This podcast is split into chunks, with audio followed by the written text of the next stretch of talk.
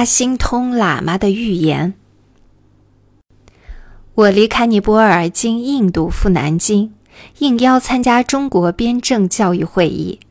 到了香港，我发了一份电报给中央，告诉他们我第二天将抵达上海。那时上海的飞机场在龙华，我因为带了不少的书及礼品，因此请求中央关照海关免查。抵达上海时，南京政府派了个官员来机场接我。这位官员对我热情周到，帮我打理各种事情。我想请他吃顿饭，他却怎么都不肯。记得他当时身着一身西装，头发油亮，却买不起袜子，光了一双脚，穿着皮鞋。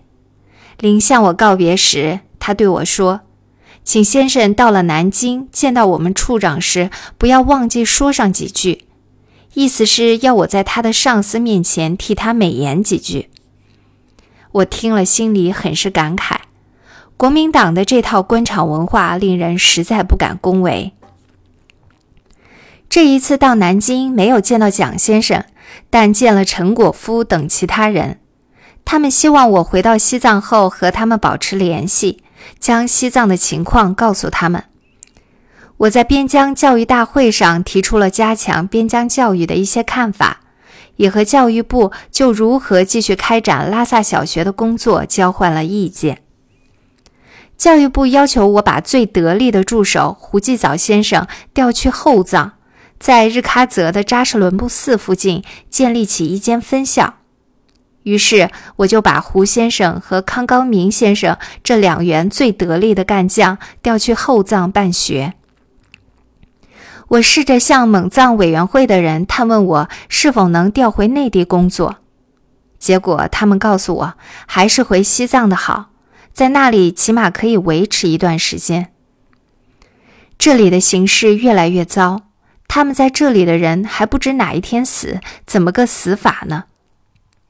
南京正在举行国民大会，此时国民党的军队在国共战场上已经开始节节败退，整个南京政府上下弥漫着一股悲观的气氛，人人心情沉重。公事办完，我继续看望母亲。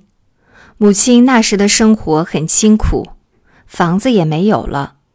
我于是用自己的积蓄为母亲买下了一栋有花园的房子。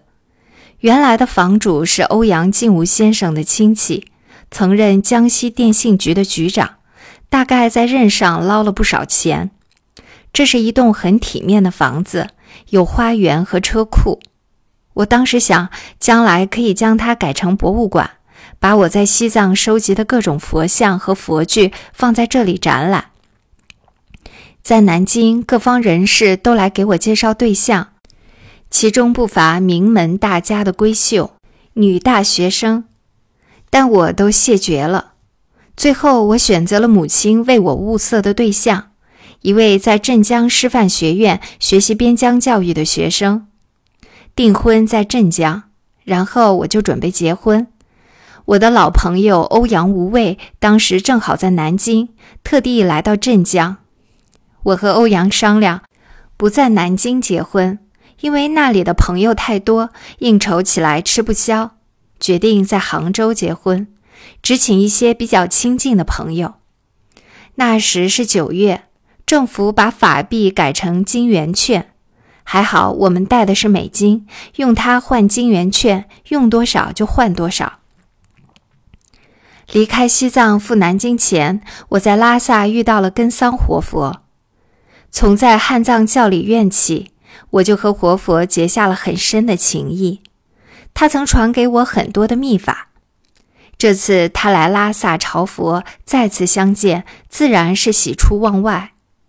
有一天，他派徒弟来叫我立即去他那里，说是一个有道行的高人到了，现在他那里，第二天就要走，要我快去相见。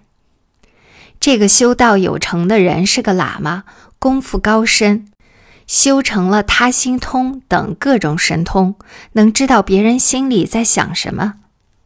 这个喇嘛与一般看相算命的人不同，只要你坐在他的对面。不用你开口就能讲出你心里正在想的事情，而且能预知未来，解答你想要知道的各种问题。我想问的第一件事儿是国共之间的斗争何时能解决？他开口说：“我看见了两个大湖，一个湖里有条大蛇，另一个湖里是条大鲸鱼。大蛇的湖里水在翻动，鲸鱼的湖里水也在翻动，然后就平静了。这时我心里想，这两个湖会不会合并在一起呢？”他马上又说。我看不到这个迹象，这可能要等很多年。我接着想到自己的婚事，喇嘛又说：“哎呀，我看到有一个宝塔，从宝塔上挂下来很多的彩旗。”我心里接着想到，这次返回内地，不知能不能再回到西藏。我是有点想调回去的，因为在西藏住的久了。喇嘛告诉我说，看见一张中文的纸张送到我这里，我收下了，就回西藏了。他因为看不懂中文，说不出纸上写的是什么。他心通喇嘛所预言的，除了第一件事儿，其他的几项样样都说的一点不差。我结婚的地点在杭州，喇嘛所说的宝塔就是镇江金山寺的宝塔。他说的那张纸，即是我接到的在蒙藏委员会升官的通知。我这次升了检任官，检任下面是荐任，再下面则是委任。